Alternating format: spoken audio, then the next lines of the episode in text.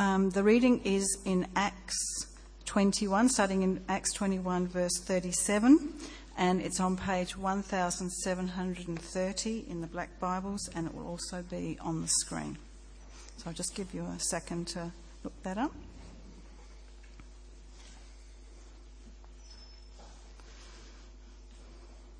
As the soldiers were about to take Paul into the barracks, he asked the commander, May I say something to you?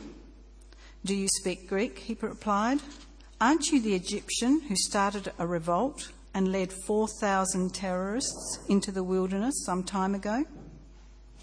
Paul answered, I'm a Jew from Tarsus in, in Cilicia, a citizen of no ordinary city Please let me speak to the people.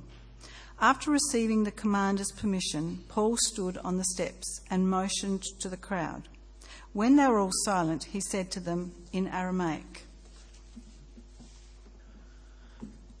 Brothers and fathers, listen to my defense.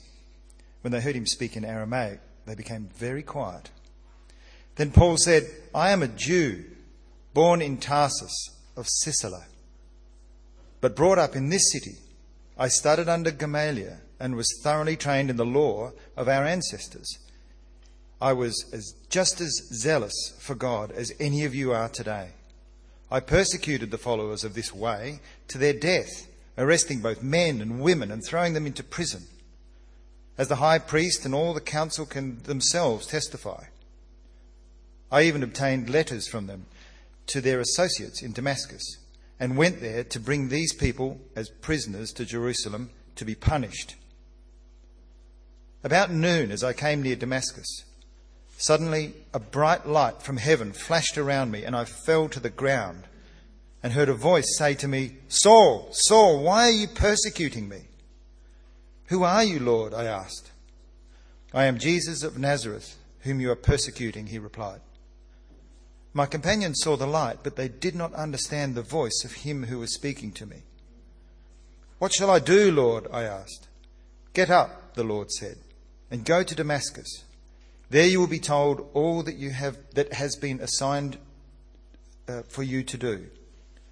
My companions led me by the hand into Damascus, because the brilliance of the light had blinded me. A man named Ananias came to see me. He was a devout observer of the law and highly respected by all the Jews living there. He stood beside me and said, Brother Saul, receive your sight. And at that very moment, I was able to see him. And then he said, The God of our ancestors has chosen you to know his will and to see the righteous one and to hear words from his mouth. You will be his witness to all people and what you have seen and heard. And now, what are you waiting for? Get up, be baptized, and wash your sins away, calling on his name. When I returned to Jerusalem and was praying in the temple, I fell into a trance and saw the Lord speaking to me. Quick, he said, leave Jerusalem immediately because the people here will not accept your testimony about me. Lord, I replied, these people know that I went from synagogue, from one synagogue after another, to imprison and beat those who believe in you. And when the blood of your martyr Stephen was shed, I stood there, giving my approval and guarding the clothes of those who were killing him. And then the Lord said to me, Go, I will send you far away to the Gentiles. The crowd listened to Paul until he said this. Then they raised their voices and shouted, Rid the earth of him, he's not fit to live. As they were shouting and throwing off their cloaks and flinging dust into the air, the commander ordered that Paul be taken into the barracks. He directed that he be flogged and interrogated in order to find out why the people were shouting at him like this. As they stretched him out to flog him, Paul said to the centurion standing there, is it legal for you to flog a Roman citizen who hasn't even been found guilty?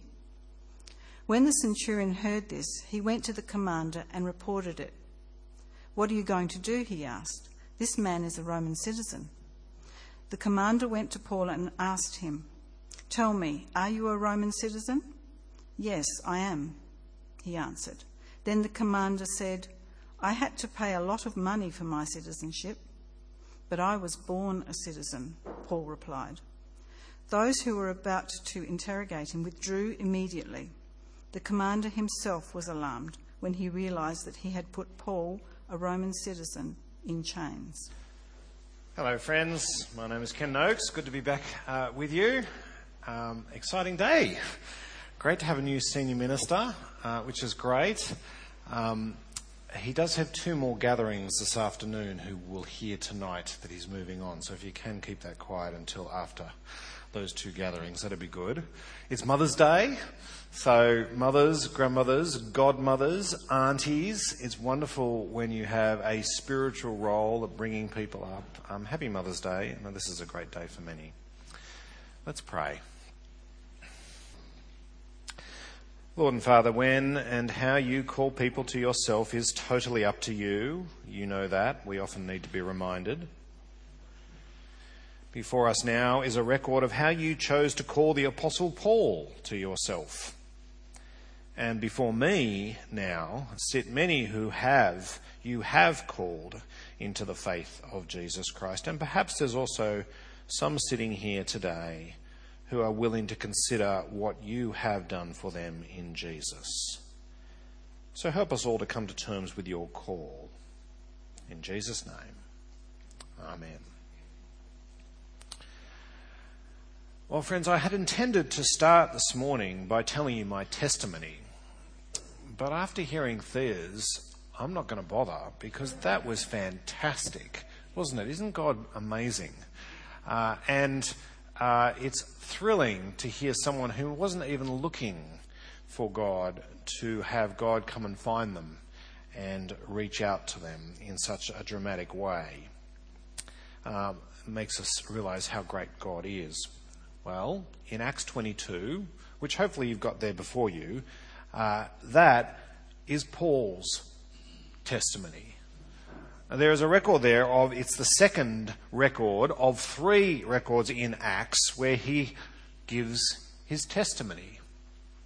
A Christian testimony uh, describes what Jesus did to bring you from dark to light, from lost to found.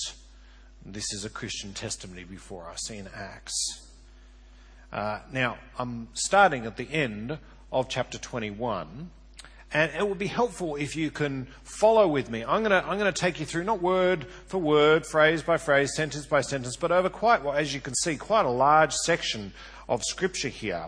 Uh, and so it'd be helpful to have that there and watch what I'm saying. Uh, to set the scene, as we'd heard last week, this is just after the Roman commander had given instruction to remove Paul from a riotous crowd uh, who were calling for Paul's head. Now, there are a couple of misunderstandings going on here which will help us to get our head around as, we, as it sets the scene. The Jews in the crowd were doing everything they could to protect their religion. They had been told that Paul had been trying to undermine their Judaistic culture by speaking against them as a people, by discrediting their laws, and by desecrating their temple. And so, motivated by a love for their religion, they opposed Paul. On the other hand, the Romans, the, the secular ruling authorities of the day, were doing everything they could to protect the peace. They'd been told that Paul was an Egyptian terrorist now, let me tell you a little bit about that, and you can see that there that this is sort of referred to. Three years earlier, according to the historian Josephus, the, there was an Egyptian false prophet who led a revolt of thousands to the base of the Mount of Olives, which was adjacent to Jerusalem, just to the east, within uh, within uh, spitting distance, really. Uh, his aim, uh, this Egyptian terrorist's aim, was to overthrow Roman rule not good. So perhaps that Roman commander in Acts 21 had assumed that Paul was this Egyptian terrorist. He's trying to protect the peace, so he needs to get this under control. A couple of misunderstandings sit around the circumstances that we have as we look at this particular passage. And it's shown in, in the way that each group, the Jews and the Romans, are trying to protect something that they hold dear. The Jews protecting their religion, the Romans protecting the peace. Okay. Now, in Adelaide today, we don't have those two pressure points, do we? What's the point of looking at this passage when that's obviously not an issue for us today? But we still live under the shroud of all sorts of different misunderstandings. The religion of today is really all about self determination, isn't it? And so, if the understanding is that Christians are trying to control people and force them to live in a particular way, then the response will be to do whatever they can to protect the religion of self determination. And from a political point of view, if the understanding is that Christians are trying to make people believe something that's going to create a division or a schism, then our political leaders will do whatever they can to protect the peace by legislating to control what we can and cannot say.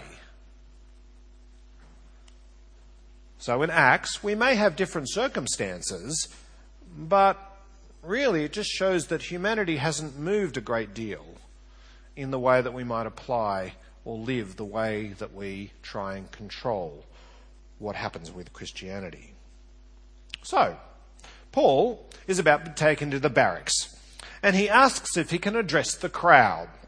He says in verse 39, I'm a Jew from Tarsus in Cilicia, no, a citizen of no ordinary city. Now there's a clue in what Paul says uh, that should raise alarm bells, which will become a little bit more important later on in the chapter.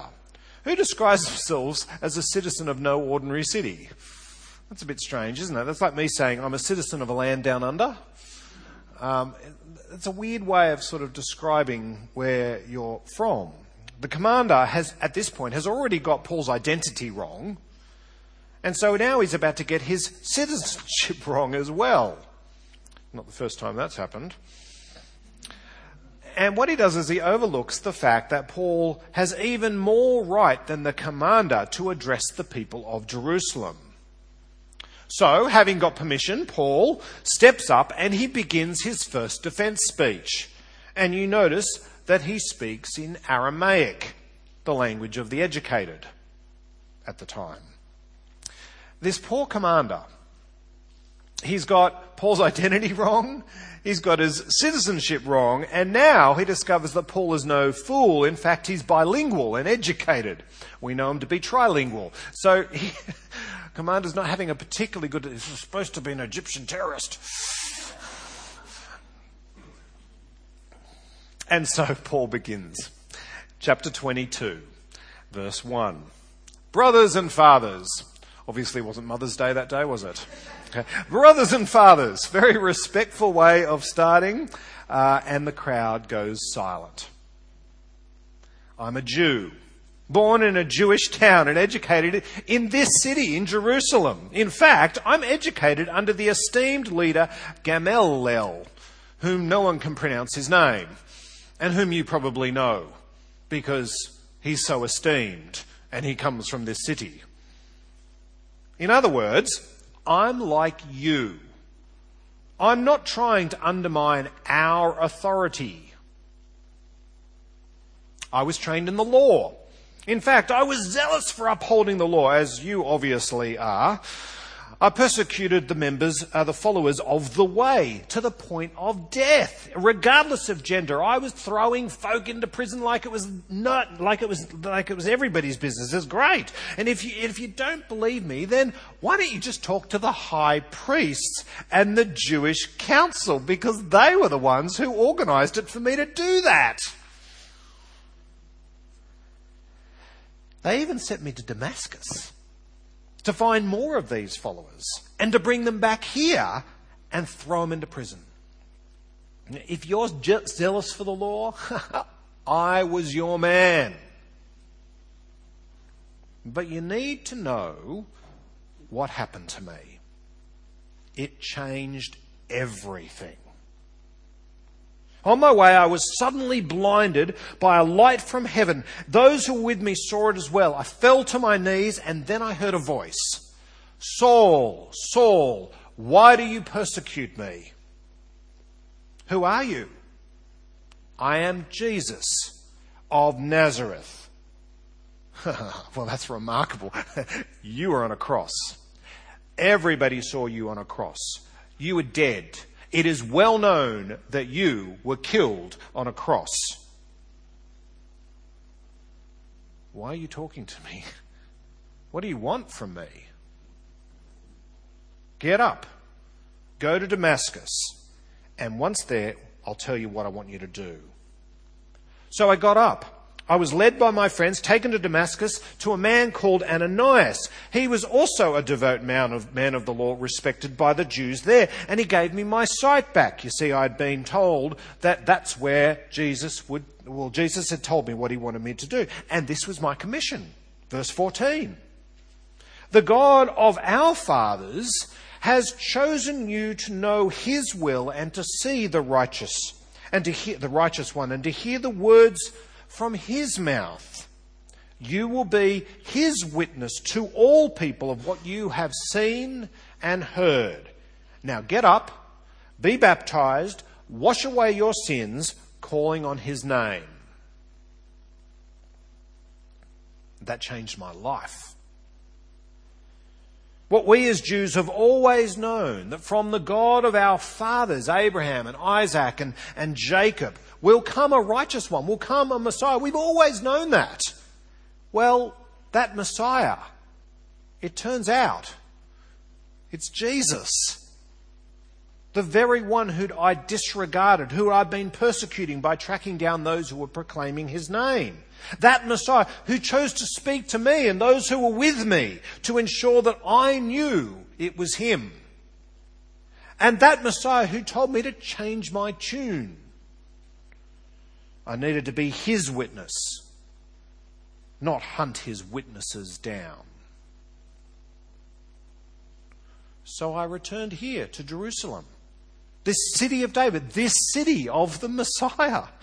And I went to the temple to pray as any good Jew should. And while I was there, Jesus spoke to me again. And you know what? He told me that you lot, that you, you Jews, you would not accept what I had to say about him. So I had to go. Where would I go? Jews everywhere know that I persecuted the followers of Jesus. They'll never trust me if I start proclaiming him. And so Jesus told me, Go. I'm sending you to the Gentiles.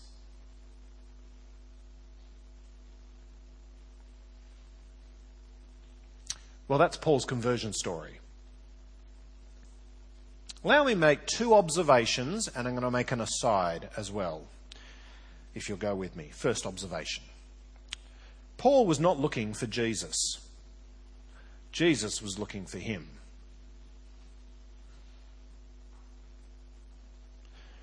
Jesus can call whom he wants. It may be that he calls those who are ready to hear what he has to say, those who are actively checking him out, seekers, for want of a better word, those who have the gumption to check out what has been said and what's been done about Jesus. Now, it should not be a surprise when someone who is willing to look for Jesus finds him. The fact that so many in our world have a problem with this man should give us at least some pause for thought. What is it about him that make people react? Perhaps there is a misunderstanding at play. And checking out Jesus is one of the ways to check out whether there is any substance to those reactions. And so, if you're here because you are willing to do just that, to check out Jesus, well, I commend you, and I hope that you'll find in him one who is calling you to himself, as Thea did. But it may be that Jesus chooses to call a person to himself who is doing the exact opposite of checking out Jesus, like Paul. Now, friends, take heart here that even those who seem so antagonistic, so far from any hope of knowing Jesus, that for, for them there is still hope. If Jesus can choose to call someone like Paul and to give him the job of calling others to Christ, then it's very possible that he could call the person you know who is totally against the whole idea of having a Saviour in their life. And you know, friends, it may be that Jesus has given you the job to reach that very person. Now, here's the aside. it could be helpful to point out here that how Jesus chooses to speak to you may look very different to the way he chose to speak to Paul. You know, whether it's miraculously in visions and dreams and bright lights, voices from heaven, it's well within his means. Speak to somebody who's become a Christian out of a Muslim background, and often that is their testimony. But it's not normal. It wasn't for Paul. It's not really for today either. But what is normal and clear is that he chooses to speak through his word, empowered by his spirit, so that all who come to it will know with certainty what he is asking of them. And as such, any vision or dream or bright light or voice, if it is in, in accord with what is revealed to us in his word, then it's worth listening to. The best way the simplest way, the clearest way to meet Jesus, meet him in his word. The best way, the simplest, the clearest way to introduce others to Jesus is by reading the word with them. Let them discover, let Jesus speak through his word to them. Okay, so observation one Paul was not looking for Jesus, Jesus was looking for him. And here's observation two Paul's conversion changed his life. Sounds obvious, doesn't it? But it changed his life. As Paul set out to Damascus, his intent could not have been further opposed to what he ended up doing. Meeting Jesus turned his life around. And by the time he got to Damascus, this man had a totally different purpose in life. He was no longer trying to persecute Jesus, he was trying to promote Jesus. And what Jesus, through people like Ananias, called Paul to do was to be his witness. And Paul would only do that if he now believed. And so in verse 16, he gives four instructions get up, be baptized, wash away your sins, and as you move forward, call on the name of the Lord. Okay? Four quick instructions. Now, when you become a Christian, it turns your life around. It seems to me that in becoming a Christian, those four things are helpful and logical steps to take. Let me look quickly at it. Get up. Get no, no, no. Get up. Get the idea. When you accept Jesus as Lord, then doing little seems counterintuitive. If it's going to completely change your life around, it's going to change some of the things you do. Get up. So get up and, and, and, and get ready to do something. Second, be baptized. If you now know that Jesus is Lord, then declare it. It helps no one, including yourself, to sit on that newfound wisdom. You have a precious stone to show off. Don't hide it in your pocket as if you're the only one who should benefit. You, know, you, get, you get engaged, great news. You ever notice how the bride walks around and the, ring, and the ring finger sort of directs them as they walk? Uh, through. There's a reason for that. It's because it's showing off something that's special. It's, it's momentous. It's, it's wonderful. Baptism is, is only is one way. It's not the only way to stand publicly for what you now believe. Now, your Hills weekend away or weekend together is coming up uh, June long weekend, and at that, uh, there's an opportunity to get baptized. if you haven't been baptized before, or, or to, to make statements affirming your faith in Jesus. Let me encourage you to take up that opportunity. That's a really fantastic thing to do. That's totally in line with what you see here in Acts. So get up, be baptized. Third, wash away your sins. No one can come to Jesus and ask him to be Saviour if they don't think they need to be saved. And what is it that we need to be saved from? That which puts us at odds with the Lord. That terribly awful world, secular word today, sin. We need to be saved from our sin, that which we do, which we know that God doesn't want us to do. And so, repent. We acknowledge before God what we have done wrong and we call on Him to forgive us, to wash our sins away. And of course, if you turn from your sin today, chances are that that sin is still worth turning away from tomorrow and the next day as well. Get up, be baptized, wash away your sins, and call on His name. I take it that one of the benefits of becoming Christian is that as you now live your life moving forward, you continue to do that with Jesus as the living Lord. Calling on Him, continuing on in Him. It's a way of saying, walk with Him day in and out. Now, that may not always be easy. It wasn't for Paul. Yet, one of the comforts, as we see with Paul, as we read through Acts, is that Although there is opposition at points, there were comforts and provisions made along the way. And that's the same for us today.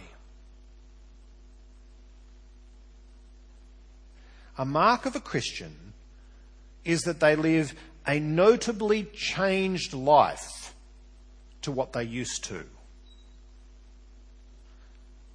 A mark of a Christian is that they live a notably different life to what we see in the world around.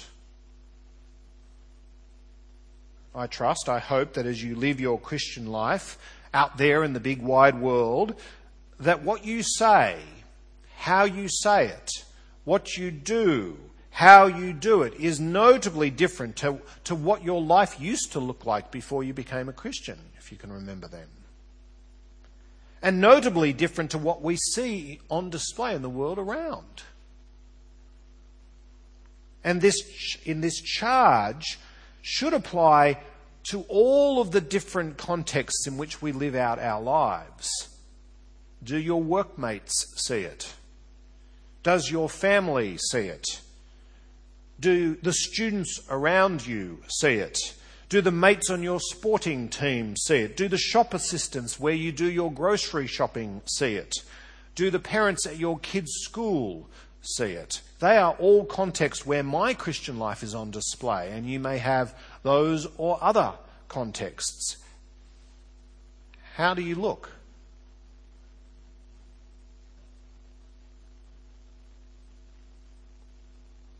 Well, at the point where the crowd hears that Paul has gone to the Gentiles, verse 22, they raise their voices and they call for him to be killed, and the Romans step in and rescue. Know, Jews are sticking to their game plan. This is the way we deal with things. Let's just kill them. And the Romans are sticking to their plan. Well, let's just keep the peace. There's nothing really different or revolutionary here. The commander orders for Paul to be flogged and then questioned. You know, torturing the accused is one way to solicit information that could lead to a conviction. And so they string him up.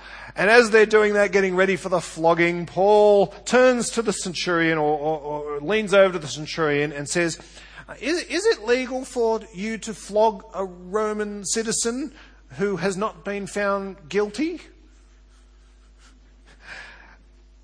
Paul already knows the answer. Absolutely not. In fact, it's a capital offence to torture a citizen of the empire if no fault has been found. You, you, know, I imagine at the point where the centurion and then the commander find out that they'd actually broken the law by stringing Paul up uh, to uh, uh, so harshly, I suspect there were quite a few expletives um, expressed that can't be said in polite company. And this poor commander he now realizes that he's got Paul's identity wrong. He's got his citizenship wrong. He's got his education wrong. And now, all of this time, he's been listening to the wrong people. He's supposed to be listening to the Romans, uh, to, to the citizens, not to the Jews. Oh, what a bad day. Who knew that citizenship concerns could be such a political bombshell?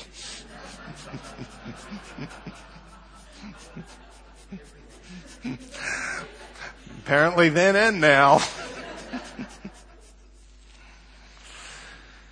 Here in Acts, we see the testimony of a man who became a Christian. It happened because he listened to Jesus.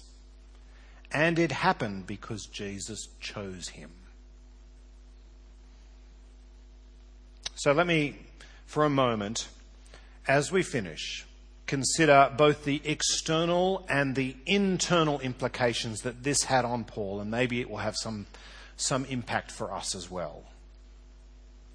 Externally, he didn't lose his identity, he didn't deny his citizenship, he didn't have to forego his ed- education.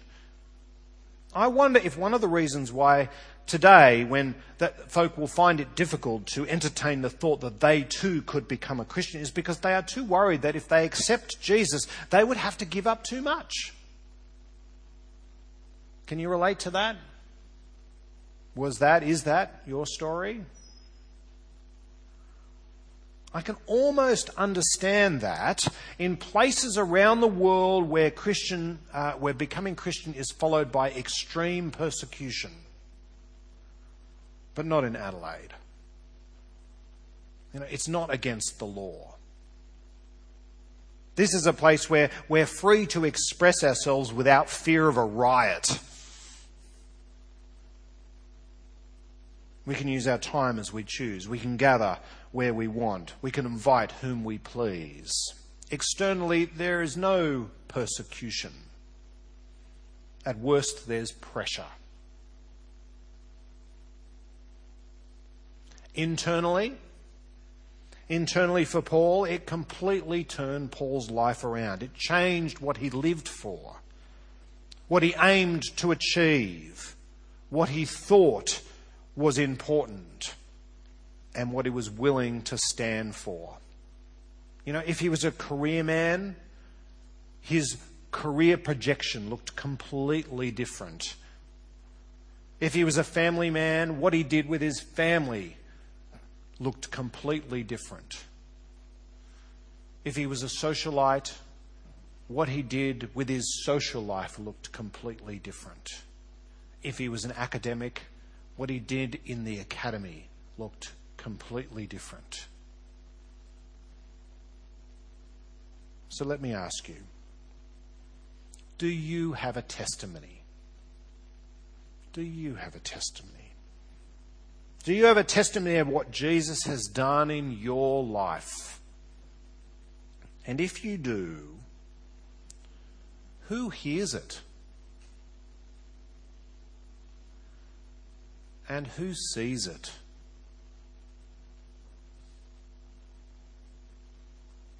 perhaps a challenge for each one of us this week, me included, is to have one conversation and tell someone you're a Christian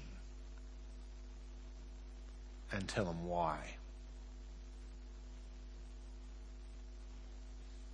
Dear Lord Jesus, you called Paul to be your witness to all people of what he saw and heard. And you call Christians today, you call us today to be your witness to all people of what we know and understand. Help us to get up, be active in faith, to turn from sin, and to live calling upon your name. Amen.